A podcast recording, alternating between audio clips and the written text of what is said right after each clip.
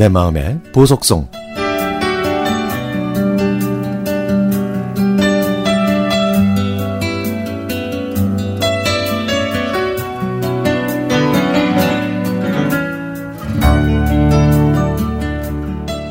무더운 열기가 한풀 꺾이고 아침 저녁으로 선선해지면 제 어린 시절의 추억이 생각납니다.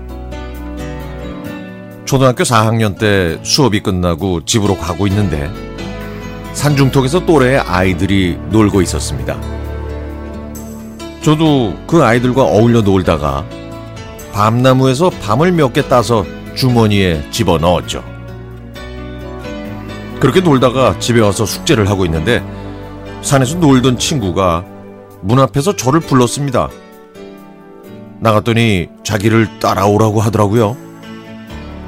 왜 그러냐고 아무리 물어봐도 대답이 없어서 그냥 따라가고 있다가 주머니 속에 밤이 생각나 그걸 까먹으면서 걸어갔죠.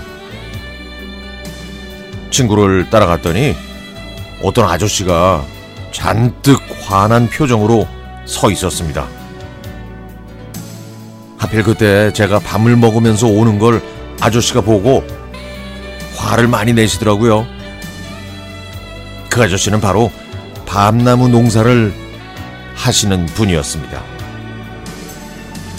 산에서 놀던 저희들은 회초리로 종아리를 맞고 아저씨를 따라 한 손에는 밤을 들고 밤을 따먹다가 들켰습니다. 라고 큰 소리로 외치면서 동네 마을을 돌다가 같은 반 여자애와 마주치고 만 겁니다. 저를 보고 얄밉게 웃는 그 여자애를 보고 쥐구멍에라도 들어가고 싶은 마음이었죠. 동네 마을을 다 돈 저희는 아저씨의 일장 훈시를 들어야 했습니다. 아저씨는 회초리로 때린 게 미안해서 그랬는지 누구네 집 자손인지 일일이 물어보시더라고요. 저는 아버지가 일찍 돌아가셔서 안 계시다고 했더니 더 이상 묻지 않으셨습니다. 아저씨는 밤을 따먹는 거는 괜찮지만 가지를 부러뜨려서 화가 났다고 하셨죠. 저희는 다신 안 그런다는 약속을 하고 집으로 돌아왔습니다. 다음 날 학교 수업이 끝나고 집으로 돌아왔는데 어르신 계세요 하면서 어제 저희를 혼내신 아저씨가 저희 집 대문으로 들어왔습니다. 저는 걱정이 이만저만이 아니었지만 아저씨는 저를 본체만 채 하더니 대뜸 할머니 할아버지가 할아버지가 계신 사랑방으로 들어가셨습니다. 저는 숨을 죽이고 문 앞에서 잔뜩 겁을 먹고 서 있는데 아저씨는 할아버지께 어르신 손자인지 몰랐다고 죄송하다고 하시면서 큰 햇밤이 가득한 봉투를 내미셨죠. 아저씨는 예전에 할아버지와 돌아가신 아버지께 신세를 지신 것 같았습니다.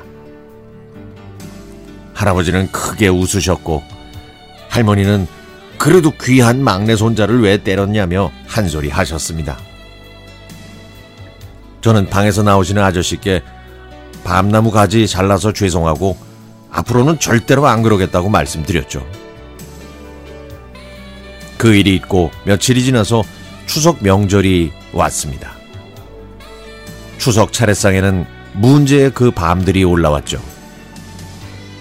작은댁 아저씨께서 밤이 쉬라고 좋다고 하시자 어른들은 제 덕분에 조상님이 알 굵은 햇밤을 드신다고 놀리시면서 크게 웃으셨습니다. 40년도 더 지난 일이지만 돌아가신 작은 댁 아저씨의 웃음이 아직도 기억나고 그때 저를 놀리던 여자의 얼굴도 떠오르네요. 정혜야, 그때 왜 그랬어?